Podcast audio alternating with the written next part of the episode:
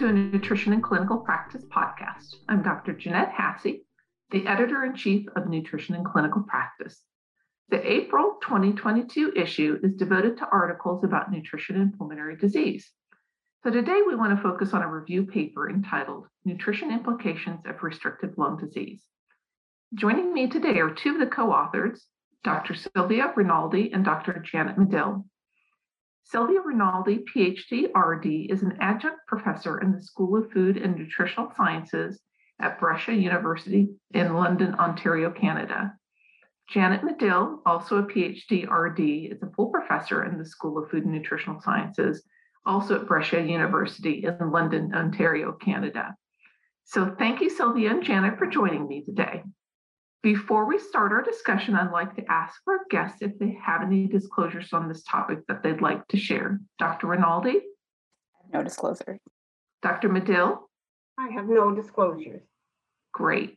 Uh, Sylvia, I'm going to start this question with you. So just as we're starting a discussion, I would like for you to maybe define for our listeners what restrictive lung disease is. What is it? How is it diagnosed? What's the etiology of restrictive lung disease, and, and what are some of the common disease states that would be considered restrictive lung disease? So restrictive lung diseases are any disease that results in the restriction or the reduction of the lung volume.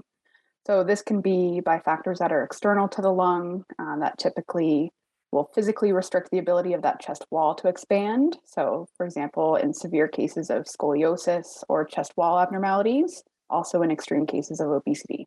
This external factor can also be due to neuromuscular disorders that affect the respiratory muscles. On the other side of things, intrinsic factors um, occur within the lung. So these in particular um, are grouped under the umbrella term of interstitial lung disease because they generally affect the lung interstitium. Um, this group of disorders, there's many of them. They're very heterogeneous, but for the most part, they're characterized by various degrees of inflammation or fibrosis of that lining of the air sac of the lungs, um, which then affects gas exchange and then the expandability of those alveoli. It's um, these extrinsic causes of restrictive lung disease that we focused on for our paper. With regards to diagnosis of I L D or interstitial lung disease, it's not necessarily straightforward. It can depend on the actual etiology of the I L D, but in general, it's diagnosed by a trained pulmonologist, involves C T scans along with pulmonary function tests, as well as other clinical um, and imaging criteria such as chest x-rays, bronchoscopies, surgical lung biopsies, or different blood tests. Also important is a thorough history and physical examination, and that helps to identify those underlying causes. So within the etiologies, again, these can be very broad. There's many different possible etiologies. In some cases, they're unknown or idiopathic. So some common cases that you'll hear, idiopathic nonspecific interstitial pneumonia or idiopathic pulmonary fibrosis or I P F. Um, I P F being one of the more common types of I L D within that umbrella term. It's thought there may be potentially genetic components, particularly of I P F, as well as there's other forms of I L D that are also genetically related. So other causes may be related to environmental or occupational exposures. A common I L D is hypersensitivity pneumonitis. Other are iatrogenic causes, so drug or medication related. They can also be related to autoimmune diseases in the case of different connective tissue disease-associated I L Ds. And within this etiology, some of those common disease states are sarcoidosis, systemic sclerosis, and scleroderma, just to name a few. But there's many, I believe there's over two hundred different types of I L D out there. So Sylvia, I want to do a follow-up question. You've kind of explained to us restrictive lung disease, but why is it that we as nutrition professionals need to be aware of these restrictive lung diseases? And, and for what reasons are these patients with this disease process at, at increased nutrition risk? That's a very good question. So restrictive lung diseases are incurable, and in some cases, they can be relentlessly progressive. And at least speaking to our Canadian experience, generally, nutrition professionals aren't part of that standard care of I L D treatment. So in those specialty I L D clinics.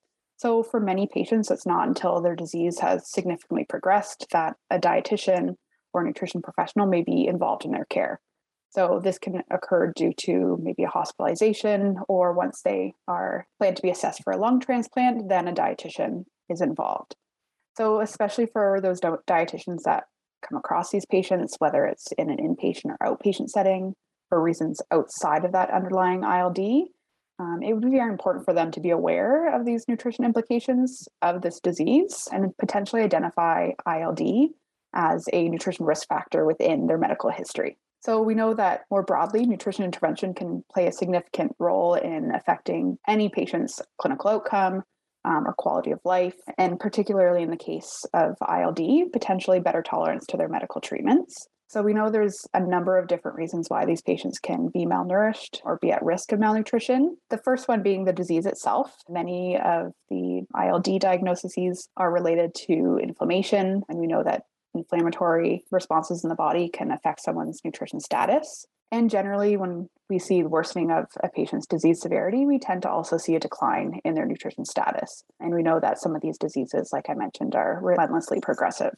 We also tend to see a decline in their weight and muscle wasting as their disease worsens, and the underlying difficulty with breathing and subsequent functional exercise intolerance also puts them at risk of decreased muscle mass and in some cases sarcopenic obesity. This decreased exercise capacity can also have different social or environmental factors that affects their nutrition status. So just simply having the energy or the ability to get their own groceries or prepare balanced meals can affect their nutrition intake.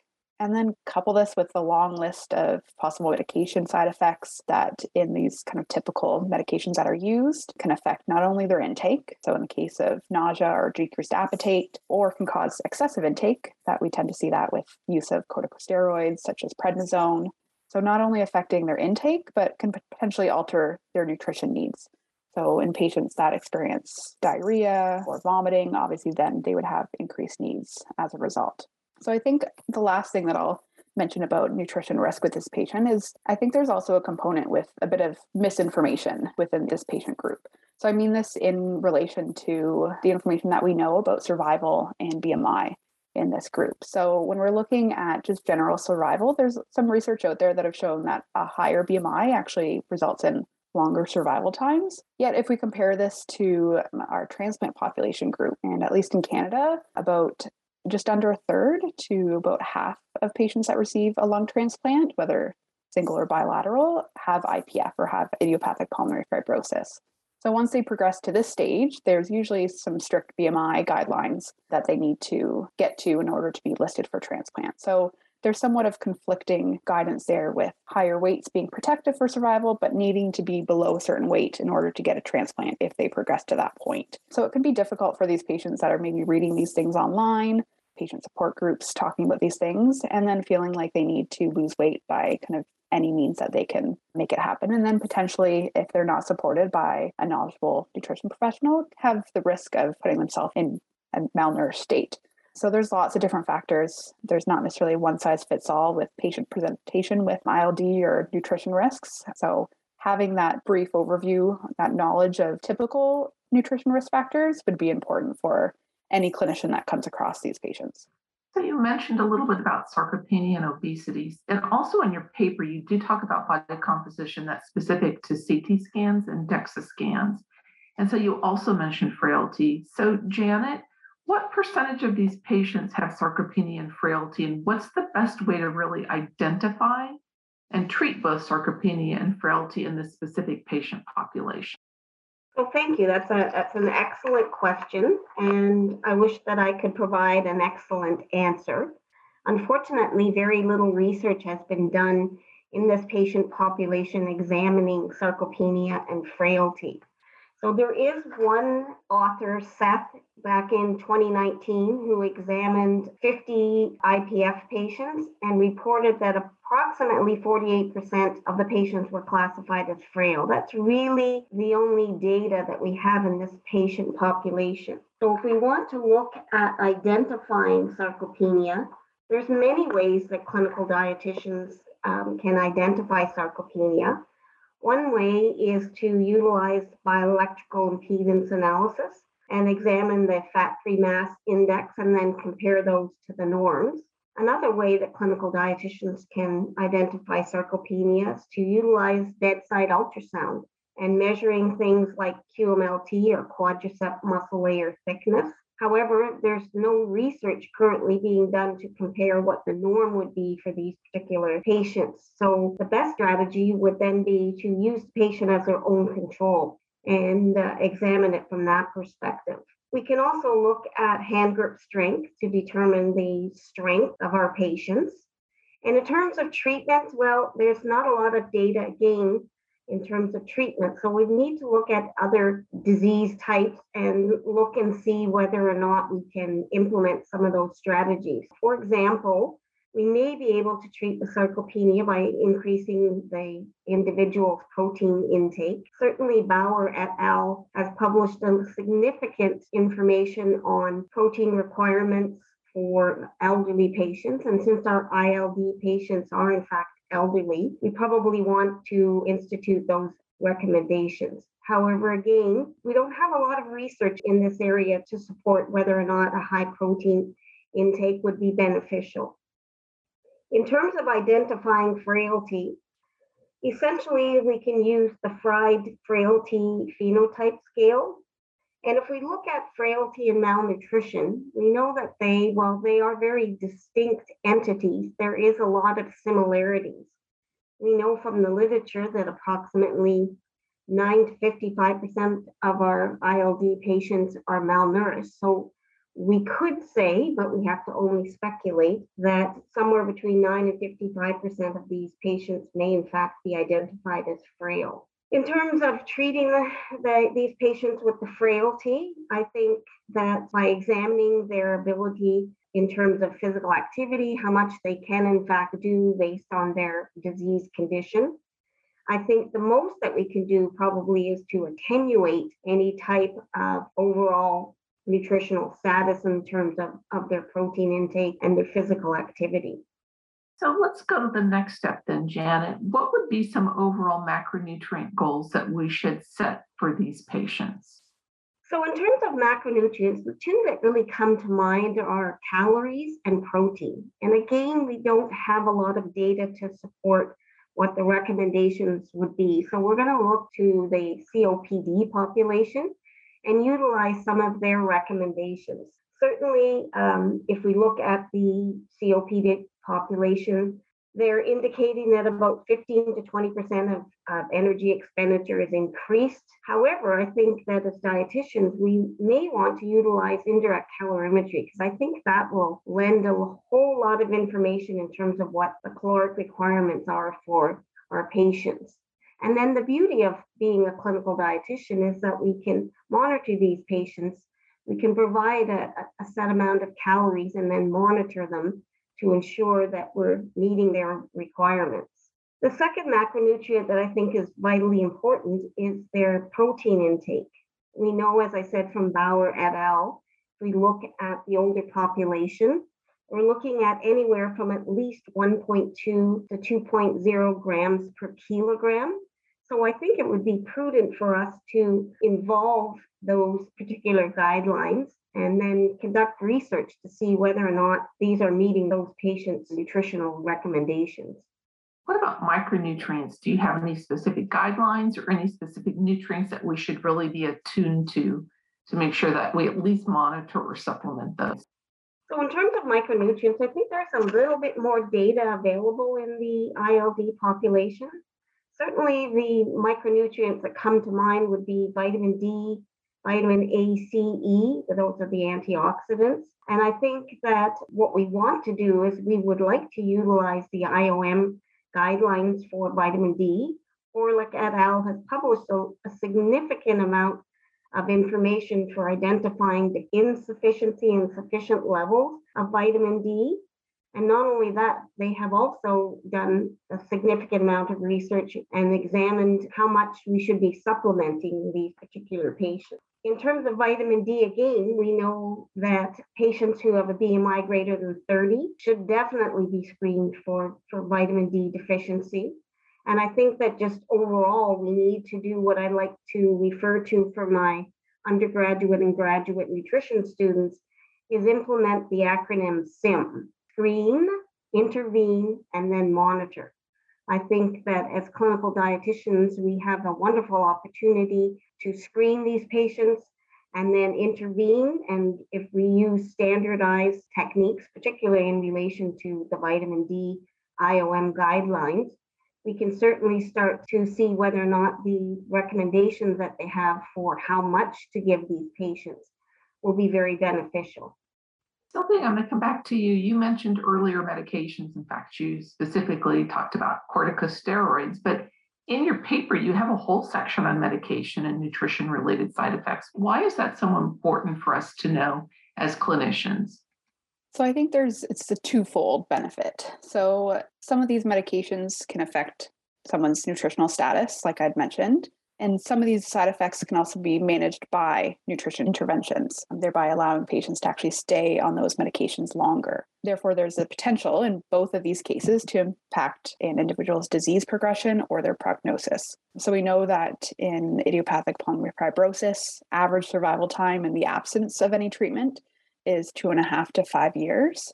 As well, we know that adverse events are the most common reason for idiopathic pulmonary fibrosis patients to actually discontinue their medications. So as registered dietitians, we're well positioned to provide both systematic and supportive care to these patients. So a good example is nintedanib, or O F E V is the brand name, which is a medication that's specific to I L D treatment, or I P F specifically. It tends to be notorious for its side effect of diarrhea, which is a main factor in why many patients tend to discontinue its use. So if we can manage these side effects, such as the diarrhea, we can potentially allow them to stay on this medication longer, affecting their disease treatment. And at the same time, if we are able to intervene on, with these patients that maybe otherwise wouldn't have had a nutrition professional, especially those that are experiencing extreme diarrhea, we can also mitigate that risk of malnutrition in the form of malabsorption and potentially slow or prevent further complicating their nutrition status as a result of these medication side effects. So there's multiple benefits from nutrition perspective, as well as from allowing them to be on these medications longer and affecting their disease itself. So this has been really interesting. I've learned a lot today, and I just want to find out from both of our participants, Sylvia and Janet, before we close, do you have any other comments that you'd like to share with our listeners today? Well, certainly what I'd like to do, and I think I can speak on behalf of both myself and Doctor Rinaldi, is that the time to act is now. The R D Ns and R Ds have a wonderful opportunity to take a leadership role and work with our medical colleagues to ensure the best patient outcomes by improving first research endeavors, implementing nutrition tools such as B I A, hand grip strength, ultrasound, and implementing screening tools and following these patients from a perspective of, again, the what I like to call SIM, so screen, intervene, and monitor. But I think that the opportunity presents ourselves, and certainly after doing this research and looking at the evidence for this review, I think it was pretty evident that we need to do much more for these patients. And if we look at the long haulers for the SARS-C o V two patients, we know that there are a number of other patients who tested positive who may, in fact, in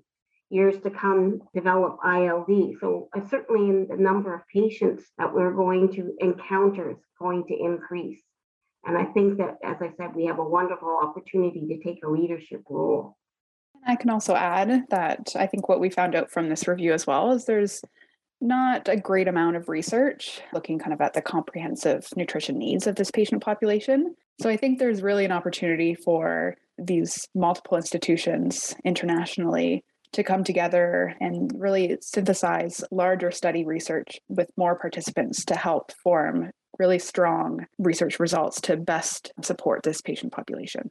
Well, I want to thank Doctor Rinaldi and Doctor Medill for sharing your expertise with our listeners today. And I want to invite our listeners and our readers to learn more about this topic, as well as other papers on pulmonary disease and the April twenty twenty-two issue of Nutrition and Clinical Practice. Thank you, Doctor Rinaldi and Doctor Medill.